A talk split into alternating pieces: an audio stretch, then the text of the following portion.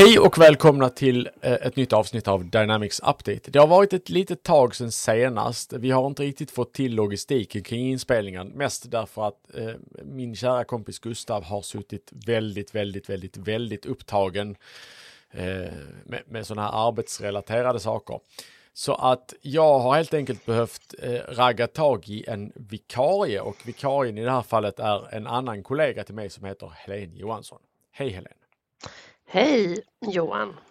Du, och du eh, är till skillnad från mig och Gustav, du sitter liksom inte där på tekniksidan utan du sitter som applikationskonsult. Ja, precis. Och eh, jag brukar säga att eh, jag är väldigt eh, duktig på framsidan utav systemet och eh, däremot så är min kunskap på baksidan väldigt, väldigt begränsad.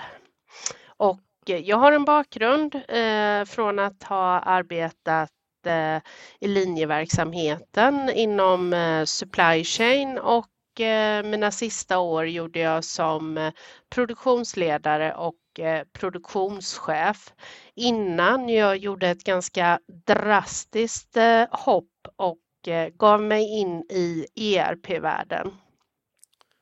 Jag har jobbat med eh, Dynamics eh, AX och eh, främst 12 i ett bolag som jobbade internationellt och där slutade jag som lösningsarkitekt. Väldigt mycket uppdrag mot businessen, deras beställningar kring vi har en eh, ny process. Vi vill eh, göra det här. Hur gör vi det i vårt ERP-system? Så det är väl den bakgrunden som jag har eh, fram tills att jag kom till eh, Engage. Och i, på Engage så är mitt första uppdrag att vara testledare hos en stor kund. Ja, och det var, egentligen, det var egentligen där vi kom igång med den här diskussionen därför att vi körde tillsammans ett webbinar som handlade om, om testning på Dynamics-plattformen. Ja, precis. Och eh, jag kommer ju från eh, bolag som eh, har haft eller har väldigt höga regulatoriska krav på sig. Så jag är ju en vän av ordning och reda och har alltid ambitionen att eh, försöka få till validerade ERP-system. Låter som en sund idé tycker jag. Mm, absolut. Men eh, det som är spännande nu med eh, Engage och eh, våra nya kunder som jag får jobba med, det är ju att nu är det D365 som gäller och det är cloud. Och det har jag ju haft en eh, skräckblandad eh, förtjusning för måste jag säga. Ja, ja, men det, det tror jag vi kan nog lotsa in dig rätt så, rätt så elegant tror jag. Eh, vi brukar ju som vanligt eh, eh prata lite grann om vad som är kommande i 10.0.11 och eh, vi har plockat ut en del punkter som är intressanta. Jag har tagit en del som jag tycker är viktiga och Helene har tagit lite grejer kring vad hon tycker är viktiga. Och sen tänkte jag liksom lite grann att vi skulle avsluta med att ta en liten diskussion kring det här med cloud och så på ett mer liksom, vad ska man säga, ur ett mer governance perspektiv, det vill säga hur, hur hanterar man det här gentemot verksamheten snarare än ur ett tekniskt perspektiv som jag och Gustav har pratat en del om då. Ja, och det tycker jag är jätteintressant för eh, mig som, eh, som jag då brukar eh, koppla tillbaks till att jag jobbar på framsidan utav systemet. Men det är ju eh, ändå väldigt viktigt att eh, känna till funktionalitet som kommer till oss och som blir mer eller mindre tvingande och hastigheten som det här kommer att gå i att vi får ny funktionalitet i releaser Eh, det gör ju att eh, vi måste känna väl till hur det här går till och vad det är vi behöver ta ställning till. Så det blir väl jättebra att vi kommer tillbaks till det senare. Ja, jag tänkte jag skulle börja med, med några av de punkterna som jag verkade intressant, intresserad av. Och eftersom det då har varit Business Application Summit så är det lite grann sådär på rena releasefronten så är det ganska skralt just nu. Så jag har plockat lite grann från, från retail, jag har plockat lite grann från eh, Dynamics och jag har plockat lite, eller från Finance och jag har plockat lite grann från, från eh, eh, Power Platform eller ja, så. Så att jag tänkte jag börjar med en liten enkel så här för, för de som sysslar med retail. Eh, det blir ju mer och mer vanligt att man integrerar sina butiker med, med webbshoppar eh, och liknande och sådär. Och då är ju kommunikationen med kunderna är ju väldigt intressant, framförallt ur Alltså inte den här person till person kommunikationen utan snarare att kunna liksom se till att det går ut rätt mail automatiskt till kunder och så vidare. Och det är en sak som där har skett en del förbättringar på nu i 10.11, nämligen att man har lagt till lite nya möjligheter i hur man utformar de här mejlen. Alltså det finns fler variabler man kan använda i, i mejlen såsom eh, produkt-id eller eh, eh, kva kvantitet per rad eller kvantitet plockad per rad och så vidare. Så att man har lite mer flexibilitet i hur man utformar de här mejlen då. Okej, okay, eh, så de eh, svarsmejlen som vi får när vi köper eh, saker eh, på nätet, det är konfigurerad mejl som kommer ifrån ERP-systemet alltså? Ja, det är alltså en mall helt enkelt. Så att mm. när, när det här händer, alltså till exempel, eh, det har också kommit ett par nya händelser man kan använda. Så till exempel ordern klar att hämtas i butik eller ordern levererad. Eh, när de eventen triggas i systemet så går det automatiskt iväg ett mail som är utformat enligt en viss mall som, som är gjord. Mm. Och det där måste väl vara en oerhörd eh, fördel att Eh, ja, det kommer med med automatik nu, för det, det, misstänker jag att det har man jobbat väldigt mycket med utveckling eh, runt omkring tidigare. Om man har velat ha en eh, webblösning till sitt affärssystem. Ja, eller så framförallt så har man väl i väldigt många fall, till exempel när vi bara pratar webbutiker och liknande, så har man köpt externa lösningar för webbutik, det vill säga integrationen har hela tiden funnits mot ERP-systemet i form av eh, fakturering och allt sånt där. Men däremot har inte själva butiksfunktionaliteten hanteras i ERP-systemet och det, det, är väl där den stora skillnaden är att Microsoft håller på att försöka komma ikapp på, på e-handelssidan, alltså även hantera själva sajten för e-handel, inte bara backenden så att säga. Ja, det låter spännande tycker jag. Vad har du hittat mer för någonting då? Jo, eh, för, för de som är eh, utvecklare här ute så har vi pratat en del om att, att eh, man har gjort om en del i hur, hur kompilatorn hanterar kod. Och till exempel så är det en del saker som tidigare då har varit har varit kompileringsvarningar. Det vill säga, du har lagt till en fältreferens i den här fältgruppen som inte finns. Det här fältet existerar inte, men, men du har lagt till den. Du kanske borde ta och plocka bort den. Eh, det vill säga man har, man har genererat en varning och sen har man fortsatt kompilera och allting har varit frid och fröjd och ingenting har egentligen hänt mer än att det här fältet som man då pekar på har inte funkat som det ska. Eh, det som kommer att hända nu är då att man kommer att från och med 10.11 kommer man att ändra om den här varningen till att bli ett fel istället. Det vill säga då stoppar kompileringen och du måste helt enkelt rätta till problemet. Och det här är ju ett steg i att man mer och mer kommer att skicka ut eh, så att säga instruktioner till utvecklarna via eh, kompilera, kompilatorn. Eh, vilket då innebär att om, om jag till exempel ska plocka bort en entitet så kommer informationen om den, förutom att den hamnar i release notes och allt sånt där, så kommer informationen även att hamna i reglerna som hamnar i kompilatorn, det vill säga när jag kompilerar koden så kommer den att säga att om, om, om eh, 11 månader så kommer den här entiteten att försvinna. Du borde förmodligen se till att byta ut den. Mm. Spännande.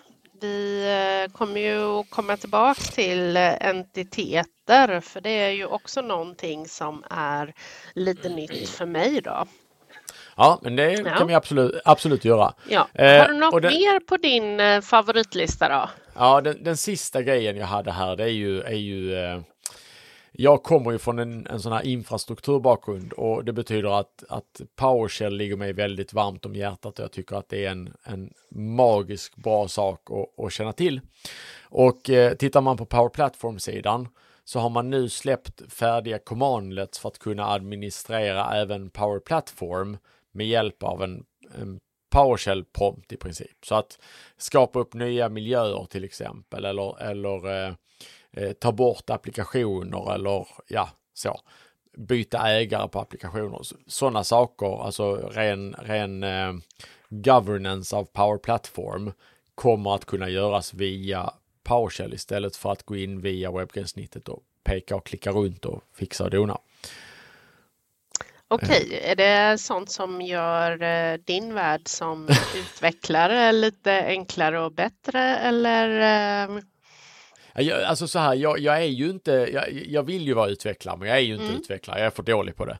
Men däremot så, så sysslar jag ju ganska mycket med just att, att konfigurera upp miljöer och, och för, alltså så, och, och Eh, alltså utföra saker med hjälp av skript. Det är lite ungefär som, som du och jag pratade i vårt webbinar vad det gäller testning och automatisk testning. Att saker och ting som görs med hjälp av ett skript görs likadant varje gång. Det finns liksom ingen eh, skriptmotorn vaknar inte och har en dålig dag och tycker att nej, idag kan jag inte köra de här eh, sakerna i den här ordningen. Men, men eh, däremot så är ju problemet då är ju att om det, om det är fel i skripten så blir det ju lika fel varje gång. Men det betyder också att om man rättar till felet så kommer det att bli lika rätt varje gång istället. Ja, just det. Mm. Eh, och, och, just det att kunna återskapa saker. Alltså om jag behöver skapa upp fyra stycken Power Platform miljöer till exempel. En dev, en test, en UAT och en, en produktionsmiljö. Så kan jag egentligen använda samma skript för att göra det. Och de blir exakt likadana. Just det. Eh, nu blir jag ju nyfiken för det här med att få fram eh, miljöer lite snabbt, det är man ju alltid intresserad utav och när du säger att man tar fram dem med skript, Eh, ja du kan skapa dem rent infrastrukturmässigt. Kan du stoppa i någonting i dem också med skript? Alltså någon config, någon... Eh, ja, det, det, kan, det, kan, du ju om du, om du till exempel har en dev-miljö med en, en deployad applikation för Power Platform till exempel.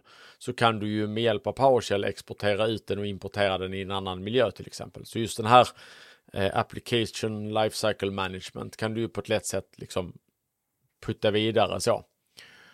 Eh, vilket innebär då att, att du kan liksom skapa en, en, på samma sätt som du kan skapa en, en, eh, en pipeline för till exempel att deploya kol till Dynamics så kan du göra samma sak fast på Power Platform-sidan egentligen. Eh, och det var väl egentligen det jag hade. Sen hade du, du hade tittat lite grann på, på eh, just entiteter kring, kring supply chain management.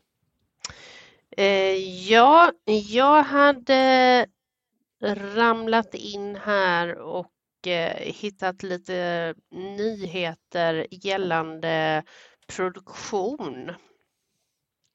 Och produktion ligger ju mig väldigt, väldigt eh, varmt om hjärtat. Och eh, i min eh, bakgrund så eh, när vi jobbade med produktion så använde vi ERP-systemet till att Eh, ja, vi rapporterade hur mycket material vi hade förbrukat och sen så eh, rapporterade vi också hur mycket vi hade tillverkat. Och det var ungefär det vi klarade av att göra på den tiden.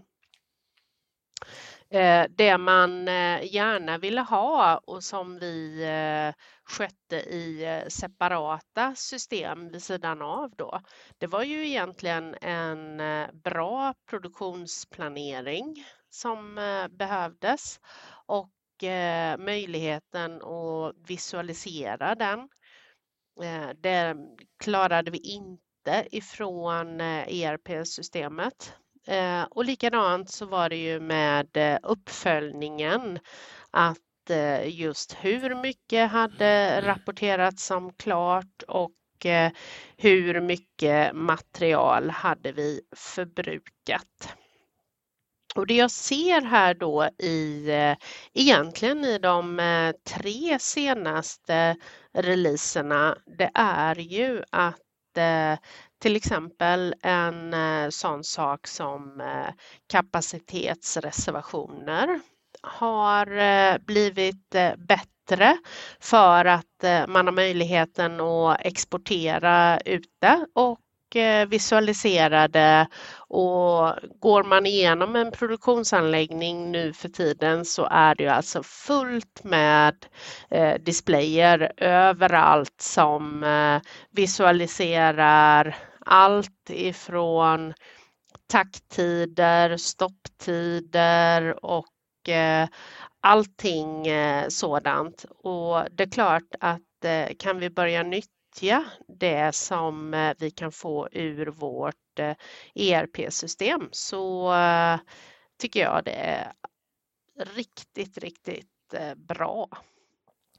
Ja, mm. och, och alltså det, det, det, vi pratar om i det här fallet är just de här, de här magiska entiteterna som vi pratade om innan och, och det är ju den, en stor skillnad jämfört med hur framförallt då AX 29 har funkat, men även till viss del AX 2012, därför att man började introducera entitetsbegreppet i AX 2012, men, men man har, det är egentligen först och främst med, med eh, 365 som man har liksom börjat eh, nyttja det här fullt ut. Jag kommer ju från att ha jobbat med AX12 i många år och det är klart att när man då kommer till eh, D365 och ska börja jobba där och så får man meddelandet om att det finns ingen table browser längre.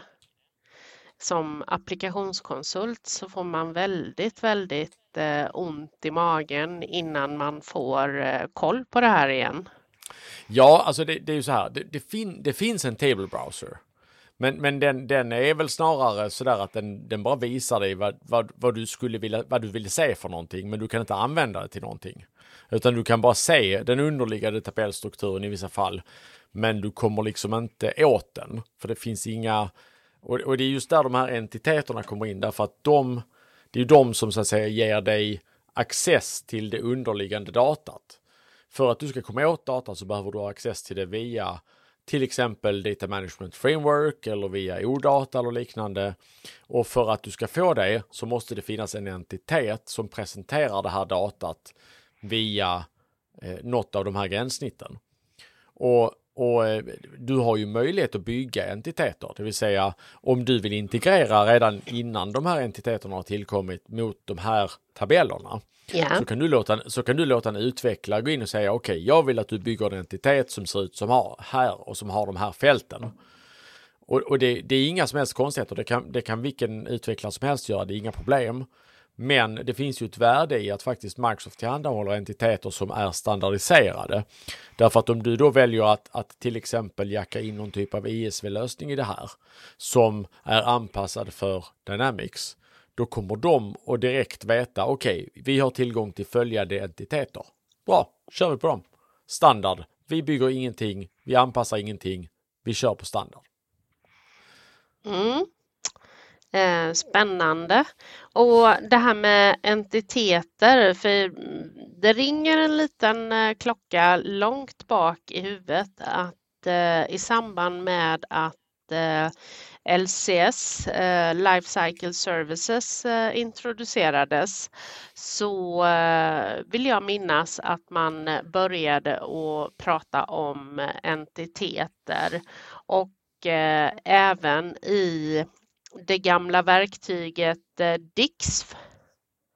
Var det inte där ja. någonstans eh, entiteterna dök upp? Jo, eh, och det var som sagt man började i 2012 att släppa en del entiteter men det var fortfarande väldigt få entiteter. Ja. En entitet, bäst för att förklara sådär för, för de som inte hänger med på det, så en entitet är helt enkelt en, en abstraktion av data. Så om ni tittar på, på databastabellerna i, i eh, AX 2012 till exempel och så tittar ni på de, hur, hur Customer är uppbyggd till exempel. Så består Customer av ett helt gäng med tabeller. Alltså vi pratar Det är nog 20 tabeller på en ja, customer ja, vill jag minnas. Ja, ja, det man gör då med hjälp av den här entiteten, det är helt enkelt att man skapar en entitet som heter customer. Och till den så kopplar man, det är egentligen en SQL-vy. Så den, den entiteten innehåller alla de fälten som är viktiga i customer.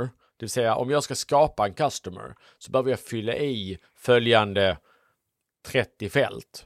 Om de sen ligger i en tabell eller 17 tabeller har ingen betydelse.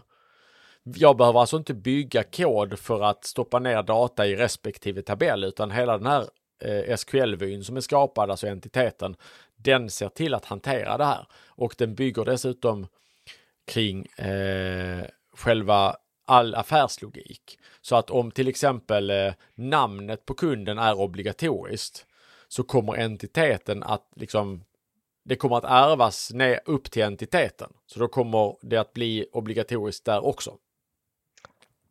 Mm. Ja, men jag tror att jag nästan eh, är med dig på hur det här fungerar. Men då är det alltså så att vi eh, får ett antal nya entiteter i varje release. Har det varit så sedan början? med eh, mm. releaserna till D365 att det har kommit ett paket med entiteter eller ökade eller minskade? Ja, det, det, ökar. Alltså ambitionen är ju att det ska bli så många som möjligt. Eh, dessutom är det så att man kommer även att, att plocka bort entiteter till förmån för nya versioner av samma entitet. Så att du, du kommer ju, alltså Microsoft vill ju mickla så lite som möjligt med befintliga entiteter därför att det är de vi bygger kod emot. Och det betyder att när när de vill släppa en, en alltså när de, vill, när de vill förbättra den här entiteten som vi jobbar mot. Om det innebär att de kommer att så att säga ändra ett fält som gör att vår kod slutar funka. Då kommer de istället att välja att skapa en ny istället för att, att ändra i den befintliga. Och det betyder egentligen att så småningom så kommer den nya att bli den som är kvar och den gamla kommer att vara den som plockas bort. Och våra utvecklare får då helt enkelt reda på det här i, i, i god tid, alltså ett, ungefär ett år tidigare, att den här entiteten kommer att plockas bort. Det borde du veta om. Mm. För att du kommer att behöva hantera din kod. Ja, där kom du in på en väldigt intressant sak tycker jag, just det här eh, vi får information om eh, vad som ska komma, vilka nya features eh, som kommer och eh, sen då så är det ju någon som ska välja om eh, man vill ha det här eller inte. Hur går det till? Ja, och, och, om vi då tittar på, om vi då börjar från, eftersom vi är inne på utvecklarspåret och pratar så, så är det helt enkelt så att, att det som Microsoft släpper i form av uppdateringar, alltså nu pratar vi inte features utan vi pratar bugfixar, nya entiteter och liknande. Där har man helt enkelt inget val. Det okay. man kan göra är att, att man kan skjuta på de här förändringarna. Mm. Men sättet som man gjorde det på i AX 2012 eh, fungerar inte längre. Det vill säga man kan inte säga vi, vi kommer aldrig att uppgradera. Okay. För att då, det, det, den, det finns inte på kartan längre utan, utan det Microsoft säger är helt enkelt att du har möjligheten att pausa tre uppdateringar. Mm. Sen måste du uppdatera. Så det betyder i praktiken att i worst case så kan du, kan du skita i att uppdatera i fyra månader. Och sen måste du uppdatera i alla fall. Ja, just det.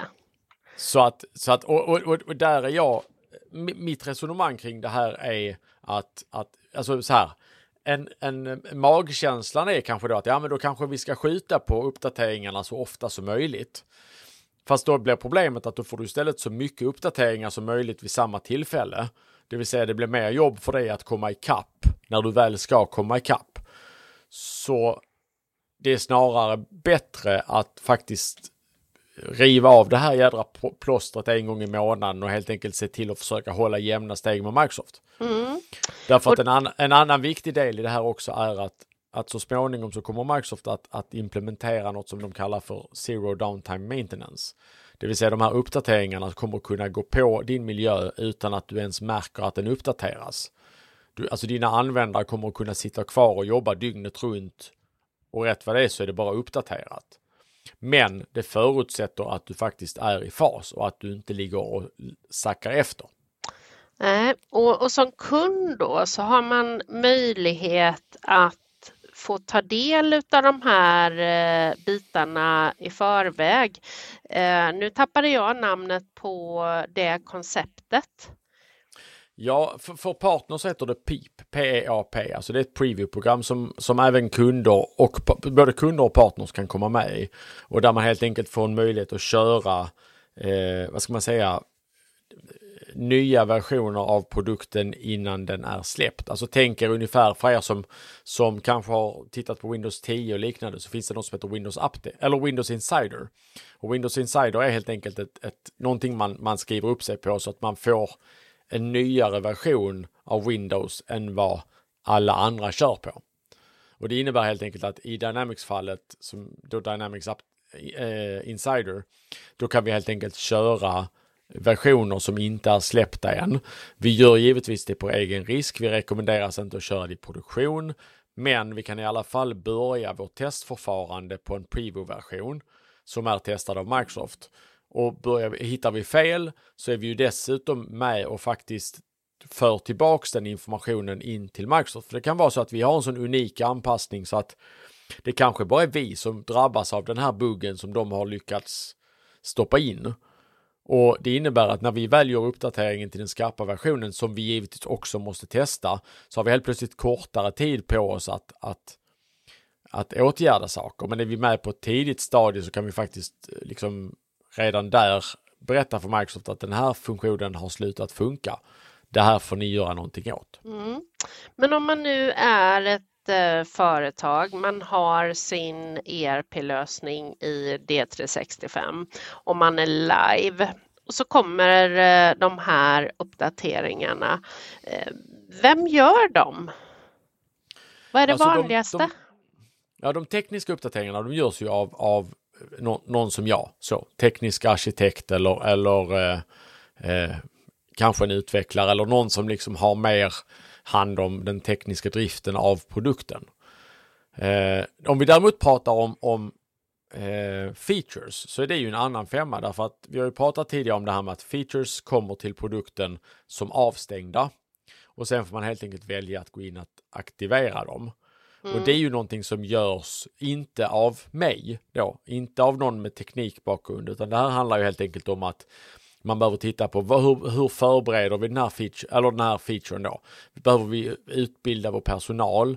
Behöver vi eh, skapa nya step-by-step guides? Behöver vi skapa nya testfall till exempel? Automatiska testfall. De kanske behöver byggas om på grund av att den här featuren ställer till det lite för oss.